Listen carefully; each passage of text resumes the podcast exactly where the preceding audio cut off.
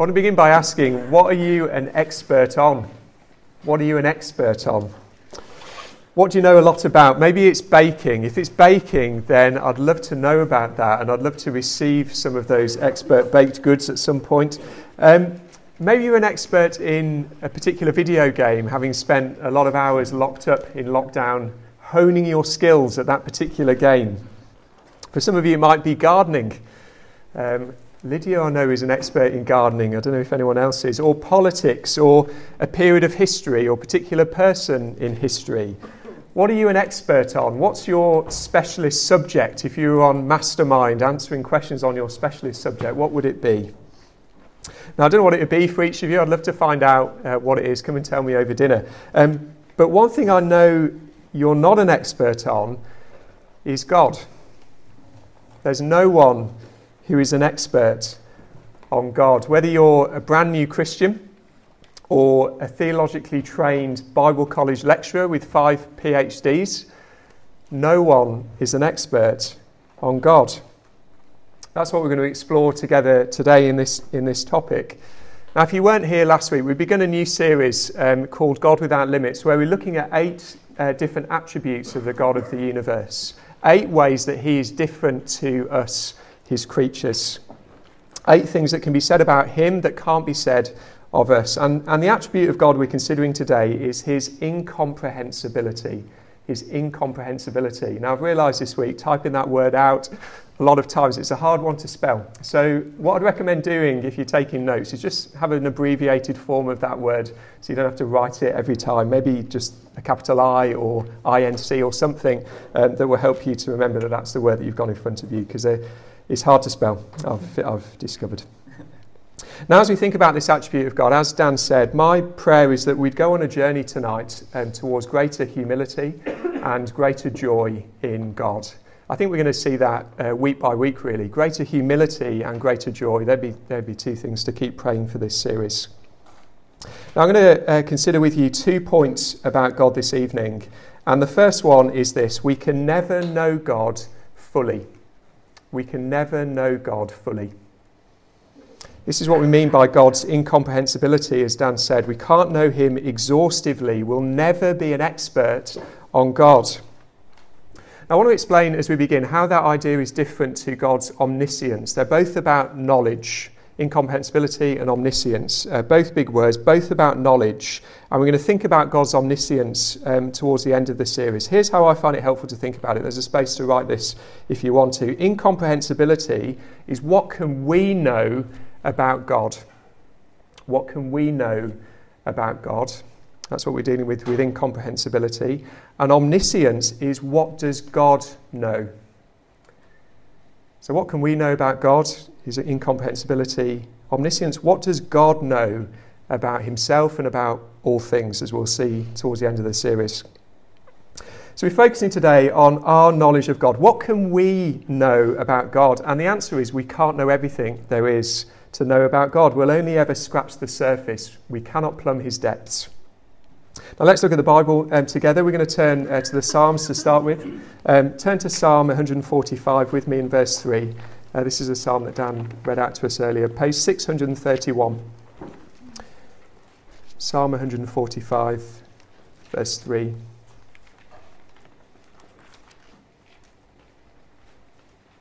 Just those first few verses of the psalm. In verses 1 and 2, the psalmist praises God, exalts God um, praises his name. And then in verse 3, we read this Great is the Lord and most worthy of praise. His greatness no one can fathom. Now, I think it's hard to capture for us what the psalmist means by greatness because the word great has really lost a lot of its meaning, hasn't it? I had a great macaroni and cheese last night. It's great. Hope you're having a great day. Um, I feel great today, you know, all those kind of things. Uh, we've emptied the word great of its meaning, but Psalm 145, verse 3, is talking about something different to that. It's talking about God's bigness and his magnitude, his height and depth of his being. Great is the Lord. It's more like marveling at the Grand Canyon than it is about commenting on a nice burger that you had one night. It's that kind of greatness that we're talking about here. And the psalmist says, God's greatness, no one can fathom.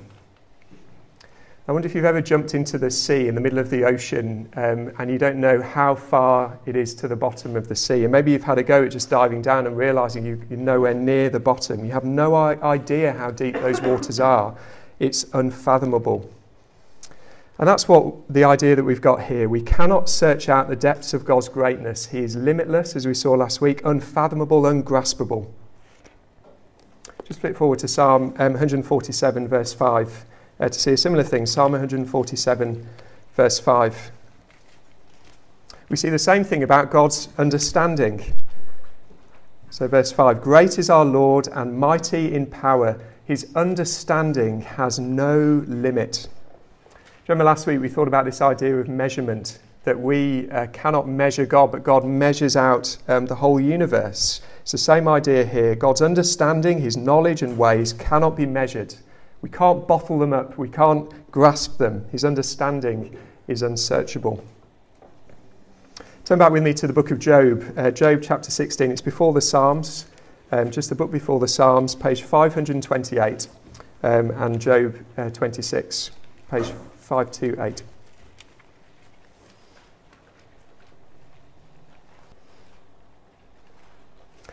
Um, interesting chapter this in, in Job. Uh, in Job 26, Job uh, recounts some of the awesome deeds of God, both in creation and in salvation. Um, so, verse 7, he spreads out the skies over empty space. Verse 8, he wraps up the waters in his clouds. Um, he marks out the horizon on the face of the waters. Verse 10.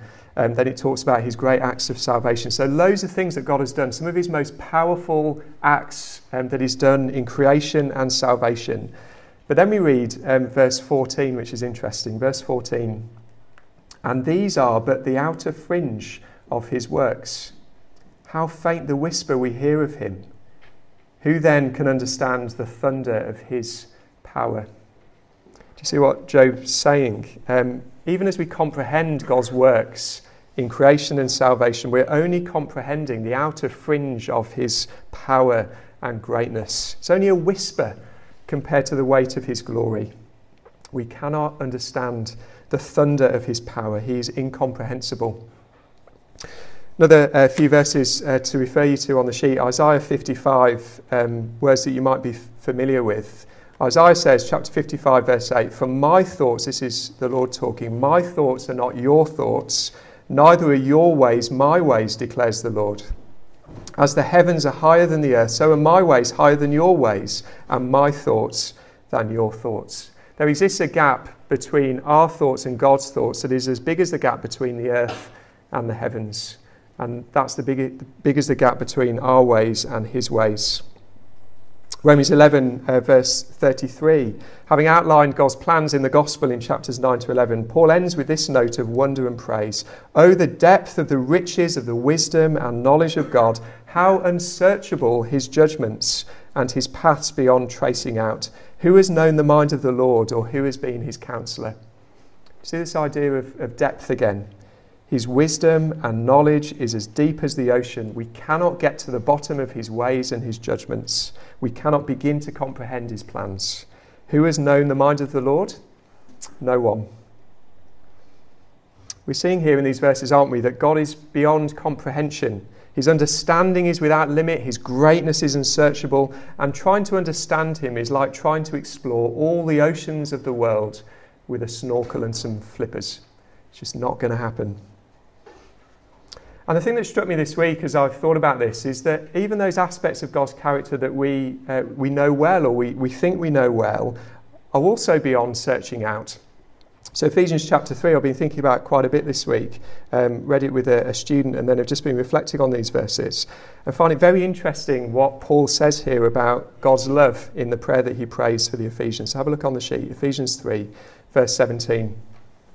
And I pray that you, being rooted and established in love, may have power together with all the Lord's holy people to grasp how wide and long and high and deep is the love of Christ, and to know this love that surpasses knowledge, that you may be filled to the measure of all the fullness of God. I find that really interesting. Paul prays that they would know the love of Christ that God has displayed in Christ's death and resurrection but then throws in the line to know the love that surpasses knowledge. Is it knowable or unknowable? Both. We can know God's love, can't we? We do know God's love if we're a believer today, but it is at the same time unknowable. We cannot become an expert on the love of God, neither can we become an expert on His mercy or His justice or His greatness or His compassion. God and every aspect of God's character is beyond our comprehension. We will never be an expert on God, we will never know Him fully. Now, why is this the case? I want to um, just pose this question Why is God incomprehensible? Why is this the case, uh, the, these things that we've seen? Well, three things uh, that I want to say. There's some exciting things happening that we'll look forward to later. Why is God incomprehensible? Well, firstly, because we are finite. Because we're finite. Now, I'm sure in your university degrees, if you're studying, there are aspects of your degrees that you just find unfathomable and very difficult. Um, I studied economics at uni, and it was the maths that I found very hard to get my head around. Um, I'm sure you find this with different modules that you do. Some things are just harder, aren't they, to understand? Um, theoretical physics at the PhD level is uh, beyond me. But is it just the case with God that He's just harder to understand than other topics? Is that, is that what's going on?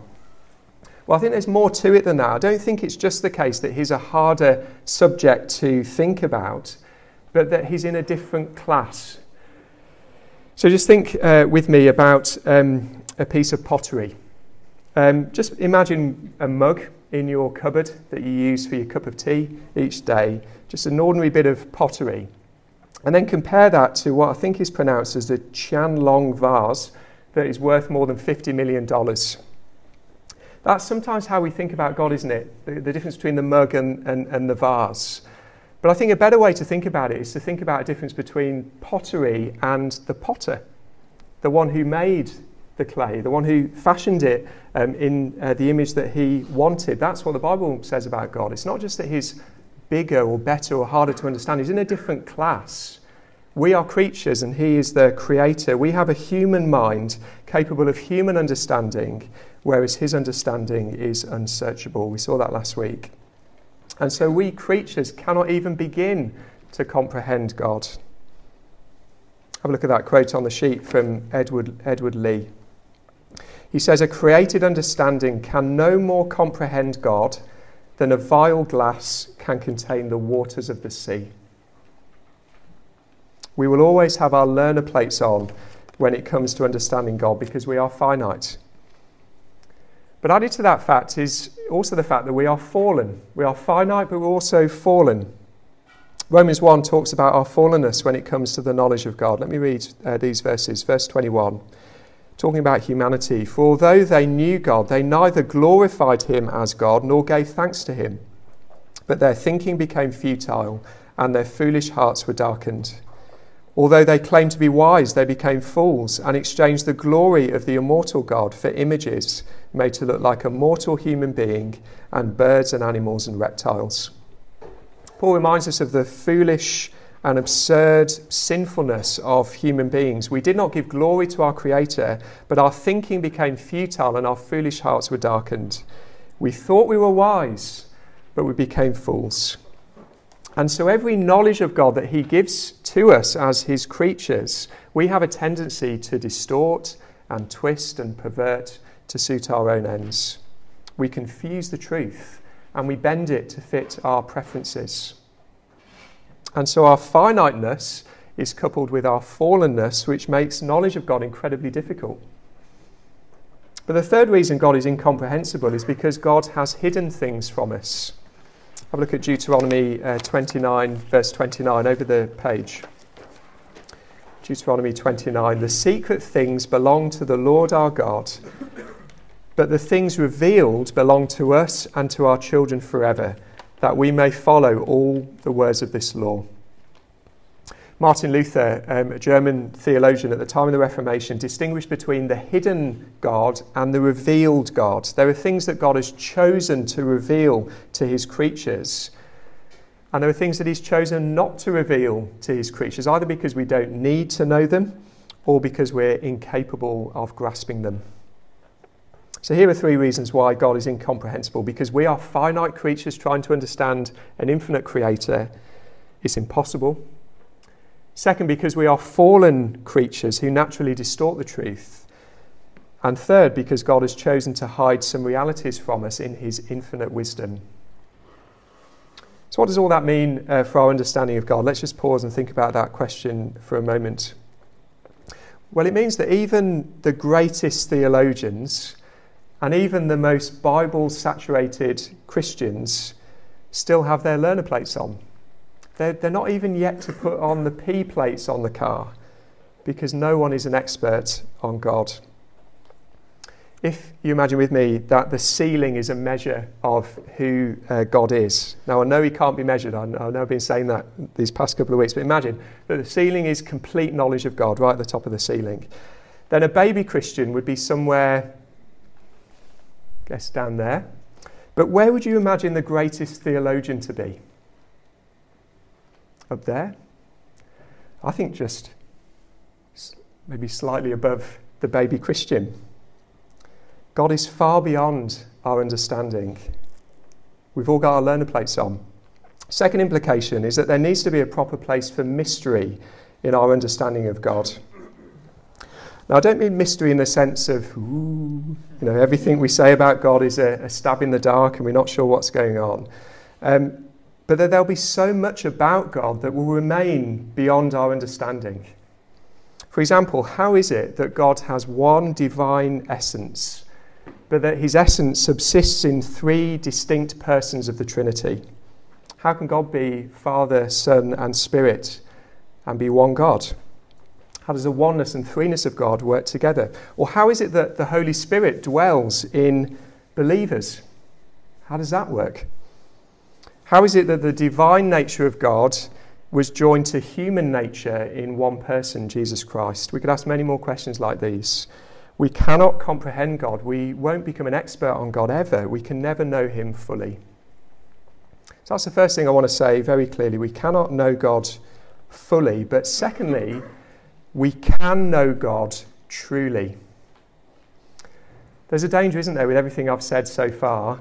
Um, and the danger is one of despair. If God can't be fully known, then aren't we not, are we not destined to stumble through life blindfold, if you remember that quote from Jim Packer last week, aren't we destined just to know nothing about God? Doesn't this lead to speculation about who God might be or into a mysticism that tries to work out God on our own? Well, we need to be clear um, what this doctrine of God's incomprehensibility means. We're not saying that God cannot be known, but that he cannot be known exhaustively. His being and character will always remain beyond our comprehension and searchable. But even though God can never be known fully, he can be known truly. But do you see what needs to happen? If all that we've said about God is true so far, do you see what needs to happen for us to know God? It needs Him, doesn't it, to take the initiative to reveal Himself graciously and to reveal Himself in ways that human, limited creatures like me and you can understand. So we need God to be willing to make Himself known to us and we need God to be able to make himself known in ways that limited creatures can grasp. And this is exactly what God has done. We could spend a long time um, on this point, but we cover God's revelation in a later series at, at Real Food, also in Bible Skills. So I'm not going to uh, go into, the, into this a lot. I'm only going to touch on it briefly. But let me mention two of the gracious ways that God has made himself known to us. He's made himself known through his Son, and he's made himself known through the Scriptures. So, firstly, he's made himself known through his Son. The invisible God that we were singing about, who alone is unsearchable and unlimited in his greatness, takes on human flesh. We began to think about this at the end of last week. The limitless one takes on limits, and the invisible God makes himself visible. John uh, chapter 1, verse 18 on the sheet. No one has ever seen God, but the one and only Son, who is himself God and is in closest relationship with the Father, has made him known. Jesus has made God known in his works, in his words, and supremely in his death and resurrection. The invisible God is made visible to us.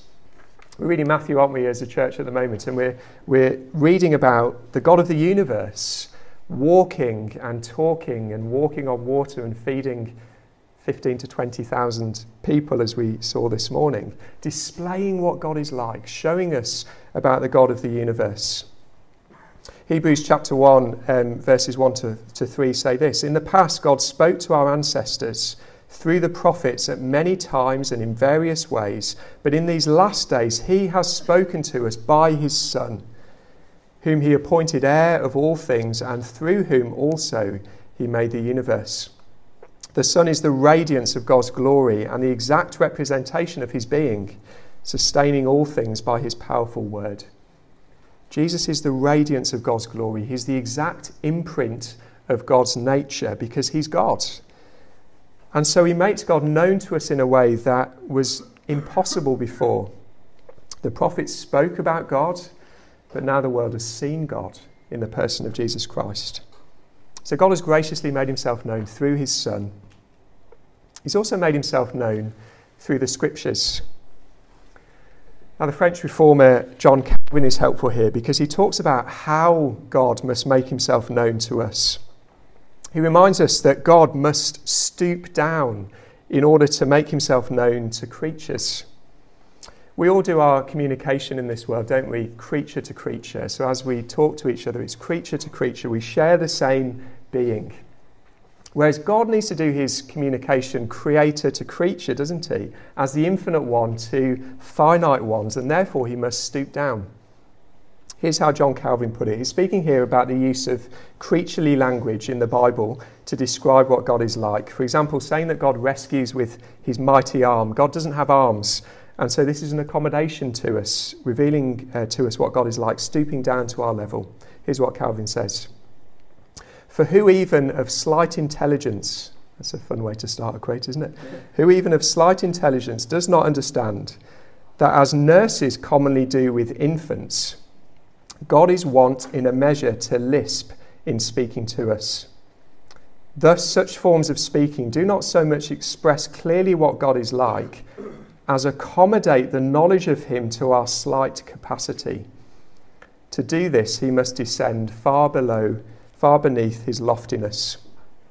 Let me try and explain what Calvin is saying here. Just imagine yourself speaking with a child, Calvin says. That's the point here. We know that a child has limited capacity, limited understanding, and we don't need to overwhelm them with difficult words or complicated concepts.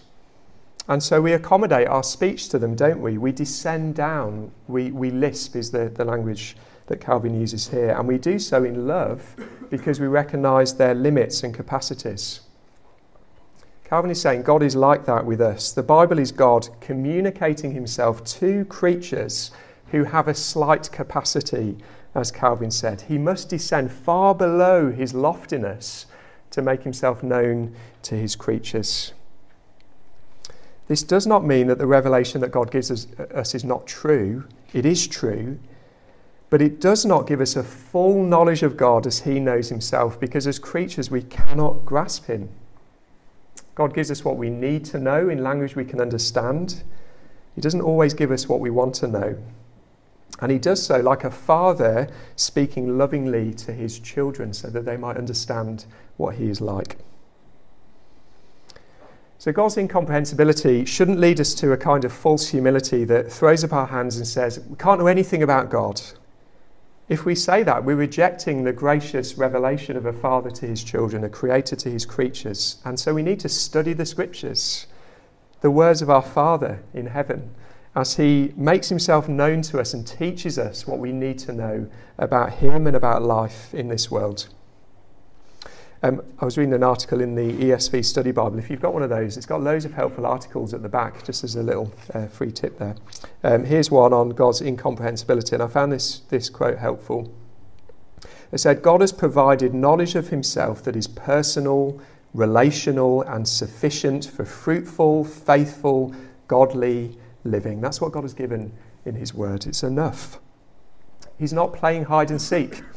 He's not out to deceive us. He's a loving God who knows our creaturely limitations and who has given us everything we need in the written words of the Bible to know Him truly, even if we can't know Him fully. Now, you might have questions about that. I hope that it has raised some questions. And if you do, um, come and uh, tell me them, and I'd love to try and weave those into future talks or have a bit of a question time at some point. But I just want to draw out two um, implications as we come to an end, two implications from what we've seen. Firstly, God's incomprehensibility should humble us. It should humble us. I started learning to drive as soon as I was 17, and I couldn't wait to get behind the wheel of the car, my silver Honda Civic, getting itching to get behind there and race on the road. Um, and so, in a very short space of time, I did as many lessons as I could, took a test as quickly as I could so I could get on the road. Um, I hated being a learner. What about when it comes to God? Do you hate being a learner, or are you content for your posture to always be learner? with your learner plates on, never moving past the position of creature, never graduating on to full knowledge of God. One thing we can learn from God's incomprehensibility is that the first step towards godliness is actually acknowledging our ignorance of who He is. I remember writing our first prayer letter when we went down to Bible College in 2017, and I remember quoting uh, Colossians chapter 1, verse 10, which, which is Paul praying that they would grow in the knowledge of God. Great prayer to pray. And I, and I sent the letter saying, please pray that I would grow in the knowledge of God through these studies.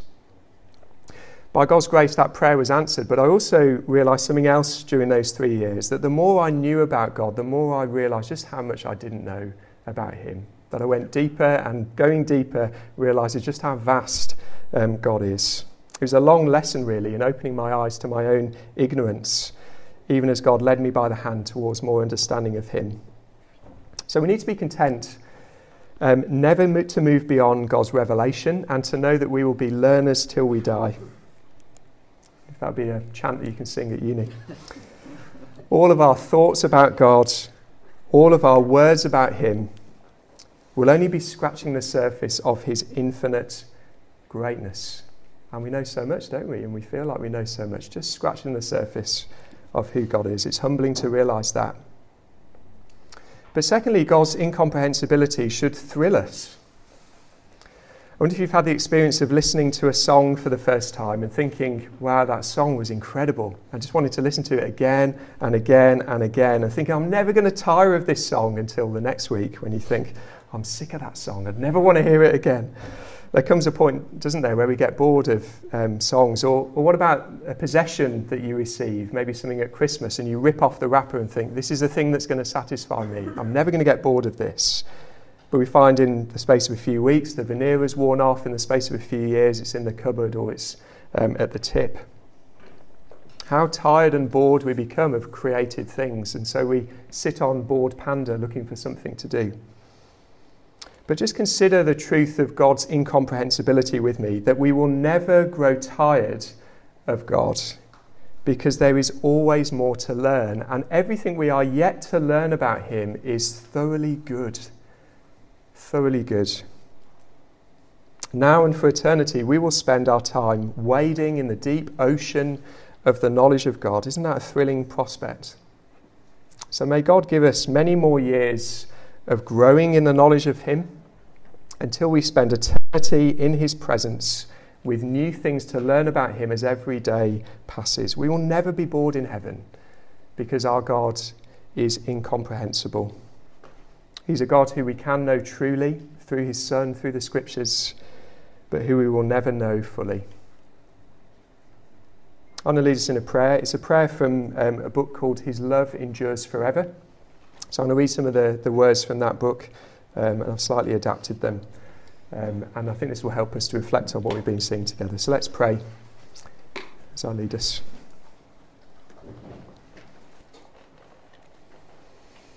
Heavenly Father, I confess that I am small and sinful in your eyes. Yet you have given your Son as prophet to make yourself known to me. In seeing him, I have seen you. You have given your Spirit to breathe the Scriptures and to open my eyes. In them, you speak to me in terms I can understand. I ask that you would forgive me for the ways in which I have fashioned you in my own image. Help me to listen to your word and not to my own head, to rejoice that you have made yourself known, and to delight to hear you speak through your Son and your Spirit. fix my eyes and thoughts on Jesus, and fix my eyes on the future, where I will spend the rest of eternity thrilled in the presence of your immeasurable greatness. And we pray all these things in Jesus' name. Amen.